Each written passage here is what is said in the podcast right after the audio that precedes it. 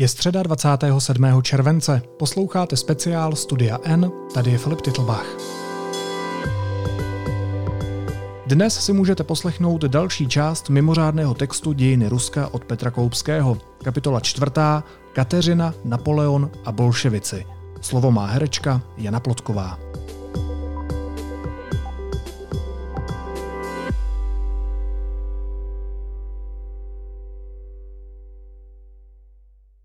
Jednou z Petrových reform byla změna pravidel následnictví trůnu. Cár měl mít nadále volnou ruku při výběru svého nástupce.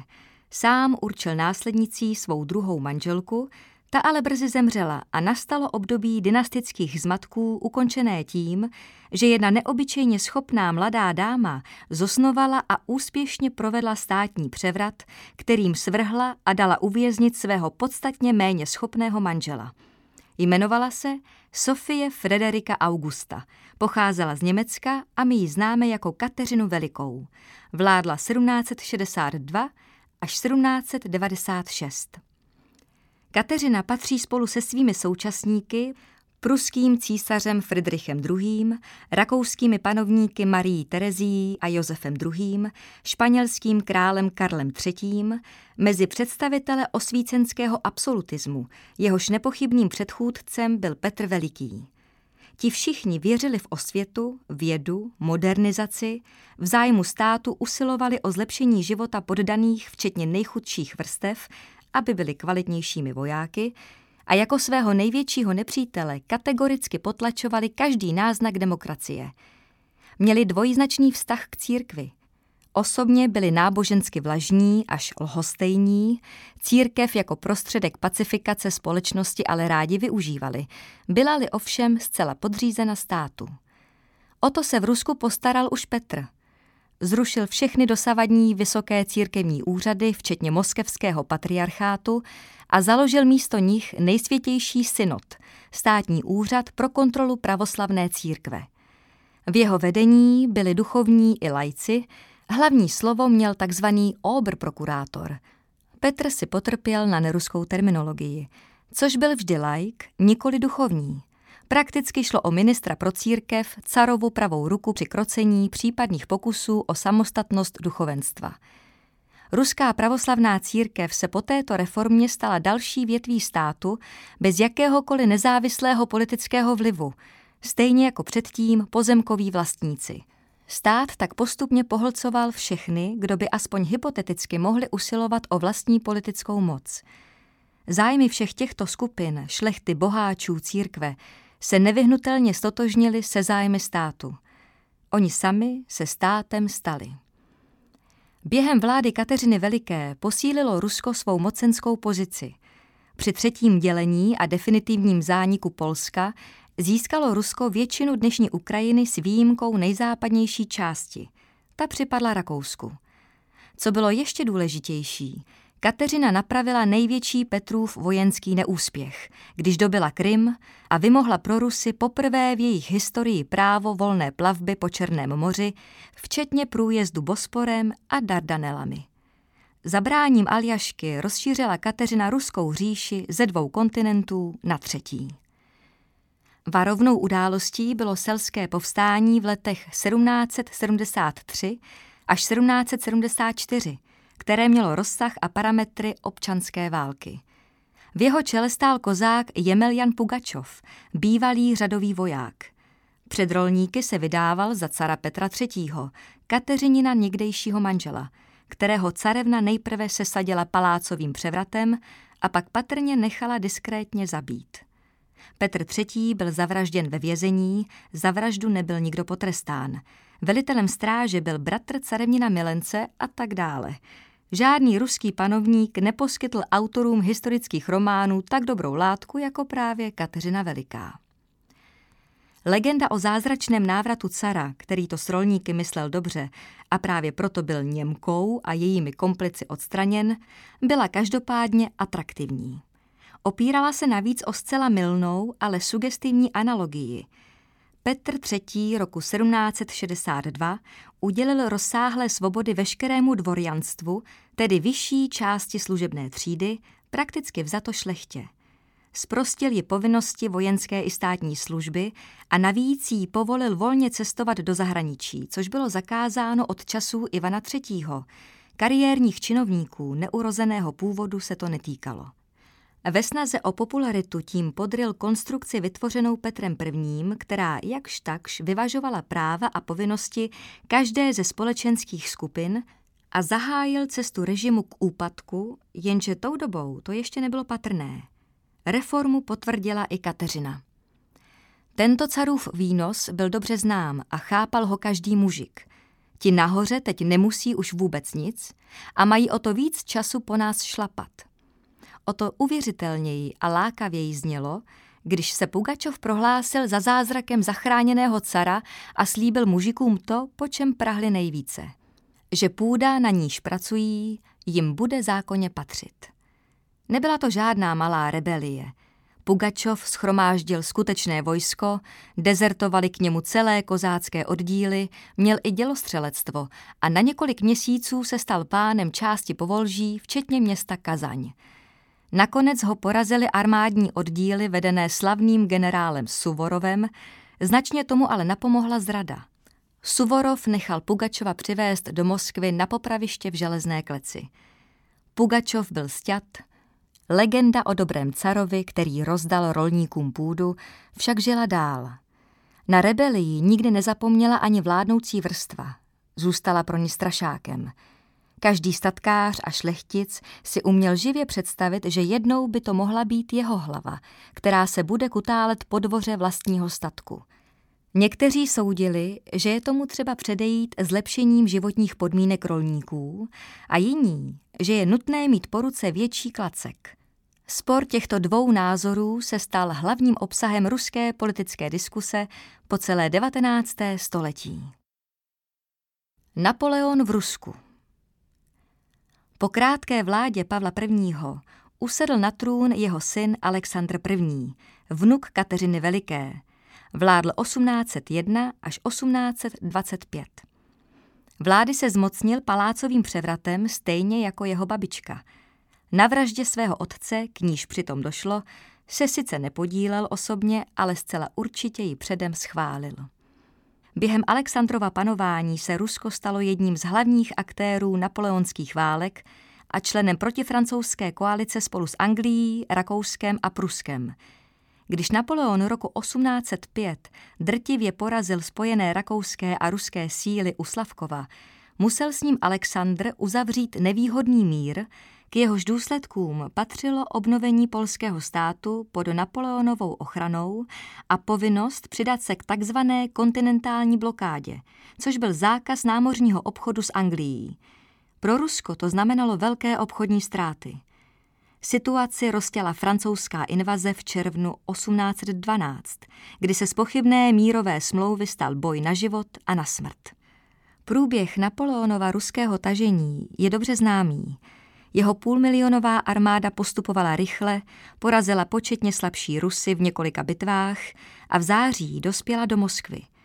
Tu nechal generál Kutuzov, ruský vrchní velitel, evakuovat a zapálit. Francouzi obsadili prázdné město, kde téměř chyběly zásoby. I tak by se asi dokázali opevnit a přezimovat, ale Napoleon se nechtěl nechat odříznout daleko od evropského politického dění. Jakmile jeho armáda město opustila, měl už situaci v rukou Kutuzov. Nutil francouze ustupovat stejnou cestou, kudy do Ruska přišli. Z půl milionu příslušníků Grand Armée, kteří do Ruska vstoupili, se jich s Napoleonem do Paříže vrátilo jen asi 20 tisíc. Přeživších bylo mnohem více. Ranění a dezertéři se vraceli individuálně – Přesto se francouzské ztráty na životech během ruského tažení odhadují na 200 tisíc mužů. Zhruba stejný počet padlých však měla i ruská armáda. Ruská kampaň předznamenala Napoleonův konec. O rok později porazila rusko-rakousko-pruská koalice francouze u Lipska a poté její vojska došla až do Paříže. Následovala vzpoura Napoleonových generálů, vypovězení na Elbu, nové převzetí moci a Waterloo.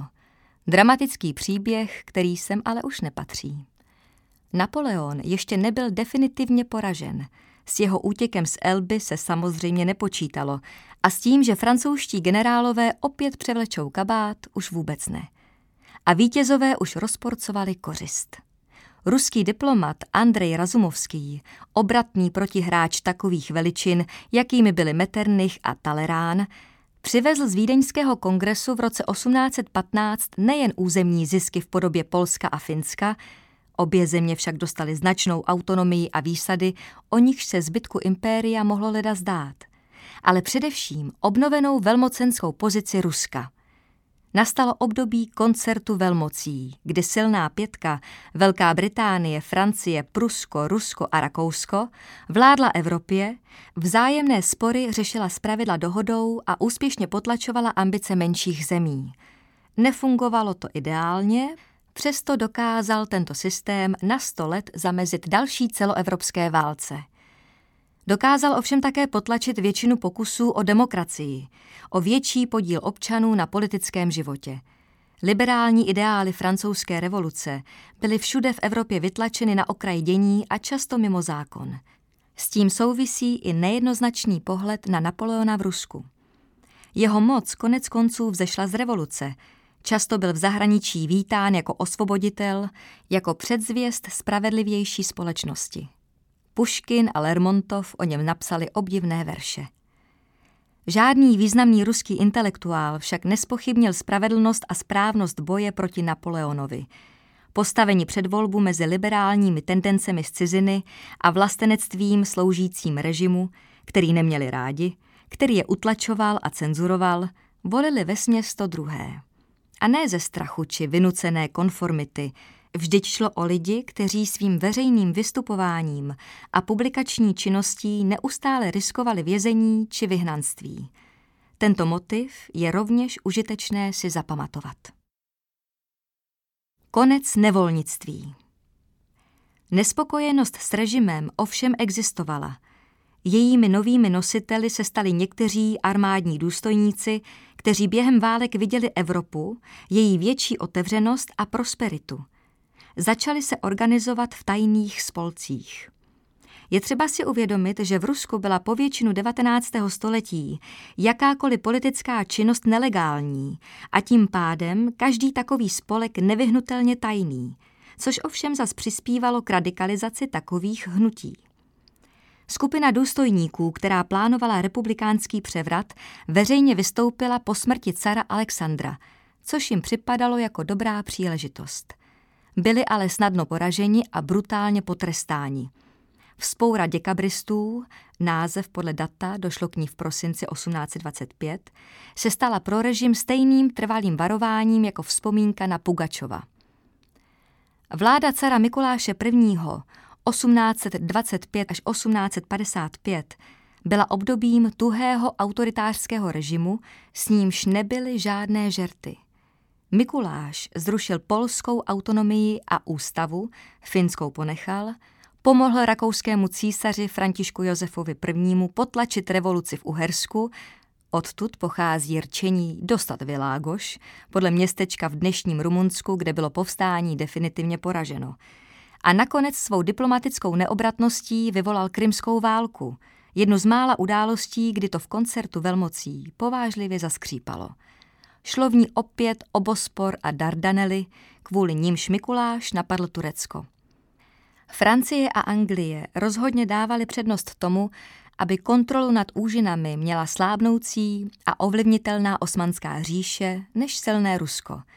Proto obě země podpořily Turky a napadly Sevastopol, hlavní ruskou námořní základnu v Černém moři. Výsledkem války byl návrat všeho do původního stavu. Mikuláš během ní zemřel a trůnu se ujal jeho syn Alexandr II. Vládl 1855 až 1881. Jeho nejviditelnějším činem, pokud jde o mapu světa, byl prodej Aljašky spojeným státům, činem politicky nejvýznamnějším, pak výnos z roku 1861, jímž bylo zrušeno nevolnictví. Názory historiků na postavení a životní podmínky ruského rolnictva v polovině 19. století jsou velmi rozmanité. Mimo jiné proto, že rozmanitá byla i sama situace. nelze ji výstižně vyjádřit jednoduchým průměrem. Jisté je, že nevolnictví nebylo otroctvím. Srovnávat tehdejší ruské mužiky z Černochy na americkém jihu je naprostý omyl.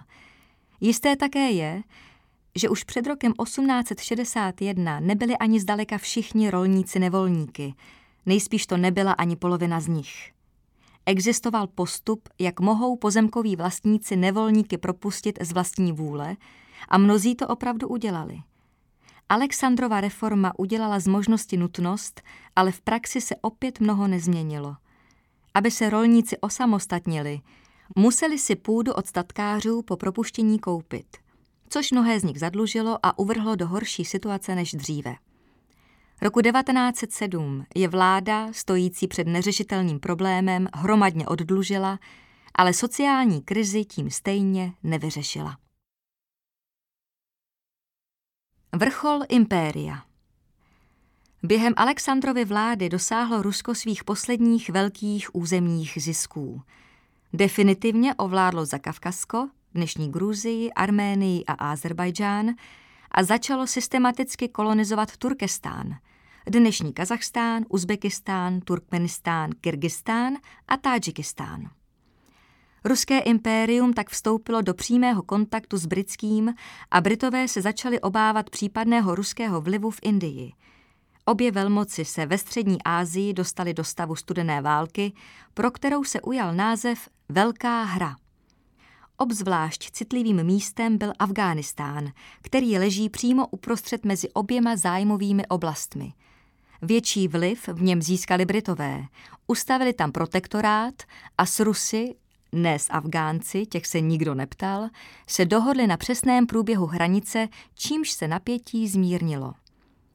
Alexandr II. zemřel roku 1881 při pumovém atentátu, který na něj spáchali levicoví teroristé z organizace Národnaja Volia, vůle lidu. Tím se dostal na trůn jeho syn Alexandr III., vládl 1881 až 1894 předposlední ruský car, politicky konzervativnější než jeho otec. I jeho se pokusila zabít stejná teroristická skupina, spiknutí ale bylo včas odhaleno, jeho účastníci zatčeni a odsouzeni k smrti. Jeden z nich se jmenoval Aleksandr Iljič Uljanov. Jeho mladší bratr, do té doby vzorný student provinčního gymnázia, se po této události stal revolucionářem, odhodlaným skoncovat ne s jedním carem, ale s celou dynastií Romanovců. Což se mu posléze povedlo, ale nepředbíhejme. Alexandr III. se do dějin nejvýrazněji zapsal souborem protižidovských dekretů, takzvanými májovými zákony z roku 1882. Značně omezili už tak nerovná práva židů usazovat se, pracovat a studovat. Židovské obyvatelstvo, jehož počet v Rusku značně vzrostl po připojení Polska, se nikdy nesmělo volně stěhovat. Židům bylo vymezeno takzvané pásmo osídlení v nejzápadnější části impéria, na území dnešního Polska, Litvy, západního Běloruska, západní a střední Ukrajiny. Májové dekrety velké části z nich znemožňovaly se uživit. Důsledkem byla masová emigrace židovského obyvatelstva z Ruska do Spojených států, do Jižní Ameriky a do Palestiny. To bylo v souladu s Alexandrovými záměry a s politikou jeho nejbližšího poradce Konstantina Pobědonosceva, který zastával úřad prokurátora nejsvětějšího synodu. Na konci 19. století dosáhlo impérium svého vrcholu. Panovnický dvůr a vláda ale snili o dalších územních ziscích. Ze všeho nejvíc toužili po Istanbulu a černomorských úžinách – Další zájmovou oblastí byl Balkán, kde se nabízela možnost dobře zdůvodnitelnou podporou tamních pravoslavných, Bulharů, Srbů a Řeků oslabit osmanskou říši. Stejnou kombinací náboženských a praktických motivací byly poháněny neuskutečněné plány expanze na Blízký východ, včetně případného obsazení Jeruzaléma. Vedle toho Rusové usilovali o územní zisky na Dálném východě – Postupně si podmanili část Manžuska, přes které postavili železniční trať nejpřímější cestou z Čity do Vladivostoku, Transsib vede velkou objížďkou přes Chabarovsk po levém břehu Amuru. V manžuském vnitrozemí založili město Charbin, dnes čínský Chaerpin, na pacifickém pobřeží pak Dalný, dnes Talien, s přístavem Port Arthur. Manžusko Rusům formálně nepatřilo, využili ale slabosti čínské vlády. Dynastie Čching spěla k zániku a Čínu si porcovali jak evropské mocnosti, tak Japonci. A kombinací nájemních smluv a vojenské síly ho de facto anektovali. Tím se dostali do sporu s Japonskem, kterému, stejně jako Rusům, nešlo jen o samotné Manžusko, ale o jeho využití k ovládnutí přilehlého korejského poloostrova.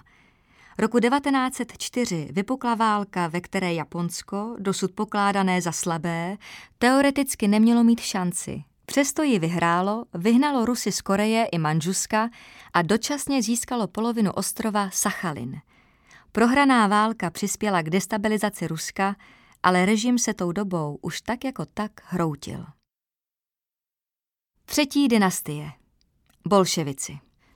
Marx a Engels publikovali komunistický manifest roku 1848. Je to úderný text vyzývající k dělnické revoluci, ke svržení kapitalistického vykořišťování. V Rusku by tou dobou však bylo pokrokem zavedení kapitalistického vykořišťování.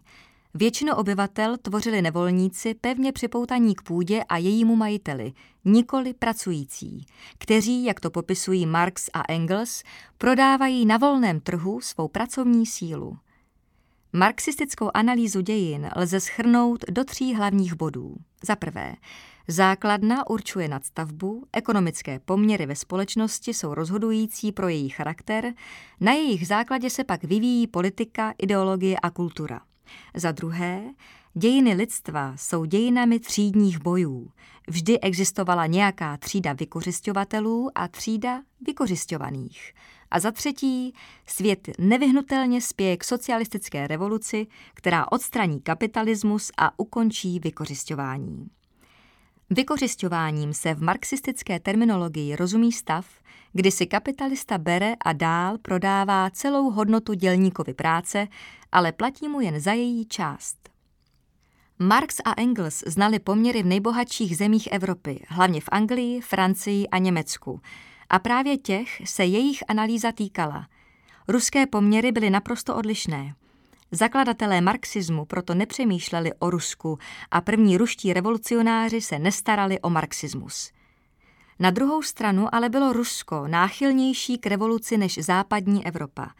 V závěru komunistického manifestu se píše, že v komunistické revoluci proletáři nemají co ztratit, leda své okovy – Jenže 50 let vývoje změnilo svět a mnozí západní průmysloví dělníci koncem 19. století už měli co ztratit. Při nejmenším ti kvalifikovaní už měli přijatelné platy, zastoupení v odborech, zákonem omezenou pracovní dobu, malé domky, skromný, ale solidní život. Už to nebyli proletáři, lidé bez práv a perspektivy. Měli zájem na zlepšení kapitalismu, ne na jeho zničení. Největší evropská dělnická strana, německá sociální demokracie, navzdory kritice obou filozofů, Marx zemřel roku 1883, Engels 1895, tou dobou už většinově neusilovala o revoluci, ale o co nejlepší výsledek ve volbách. Prošla sice krátkým obdobím zákazu, ale od roku 1890 byla zcela legální a úspěšnou součástí německého politického života. V Rusku naproti tomu, jak jsme se už o tom zmínili, nebyla legální žádná politická strana. Každá nezávislá politická aktivita byla trestná. Každému, kdo se do ní zapojil nebo jen vyjádřil sympatie, hrozil postih. Popravy atentátníků na cara v kontextu doby nepřekvapují, ale k trestu smrti byl roku 1849 spolu s 20 dalšími odsouzen například i spisovatel Fyodor Dostojevský za činnost, která nebyla ničím škodlivějším než diskusním kroužkem. Tito takzvaní Petraševci byli omilostněni maximálně dramatickým způsobem, tváří v tvář popravčí četě. Na místo trestu smrti dostali 20 až 35 let nucených prací, po sedmi letech byli amnestováni. Takové excesy moci byly spíš pravidlem než výjimkou. V zemi, kde se anekdota trestá stejně přísně jako terorismus, se pochopitelně nemůže rozvinout žádná politická kultura. Jediným možným cílem ruského opozičního hnutí tak bylo svrhnout režim, jediným jeho nástrojem násilí. To nebyl program, který by mohl oslovit širší skupinu obyvatel, a naopak, neexistovala žádná širší skupina, která by se mohla stát politickou silou schopnou vynutit reformy mírnější cestou – Carský režim zavřel sám sebe do klece, z níž nebylo úniku. Opoziční politická diskuse existovala jen mezi emigranty mimo Rusko. Tam dříve či později skončili všichni kritici režimu, kteří zrovna nebyli ve vězení nebo v sibirském vyhnanství.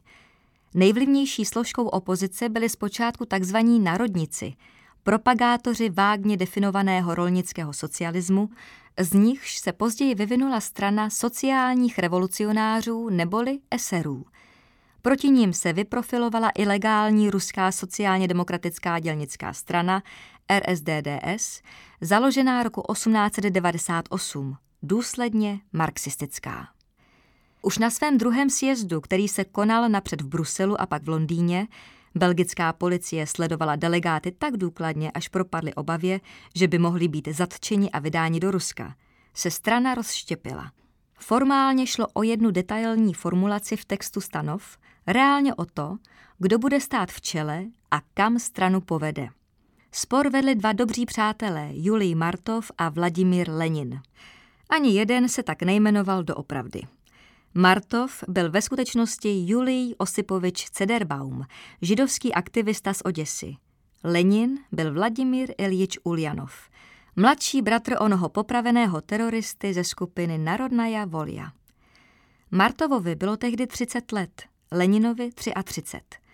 Martov si RSDDS představoval jako širokou organizaci s poměrně volným členstvím, připravenou na parlamentní politiku až a pokud k ní budou v Rusku podmínky. Lenin chtěl malou, ukázněnou a přísně organizovanou skupinu odhodlaných revolucionářů. Hlasování o hlavní sporné otázce vyhrála Martovova skupina, hlasování o podružnější drobnosti pak Leninova. Toho Lenin využil, aby svou skupinu nazval bolševiky, od ruského slova bolšinstvo, většina, a Martovovou menševiky, což se ujalo. Byl to tah stejně záludný jako politicky chytrý. Lenin věděl, že na názvech záleží. Nazvat faktickou menšinu lépe znějící většinou nebyl mezi jeho triky ani poslední, ani největší, ale rozhodně mu byl k užitku.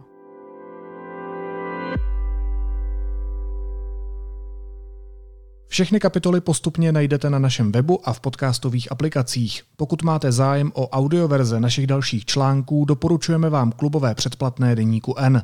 Dějiny Ukrajiny a Ruska vysíláme ve studiu N každé úterý až do konce srpna.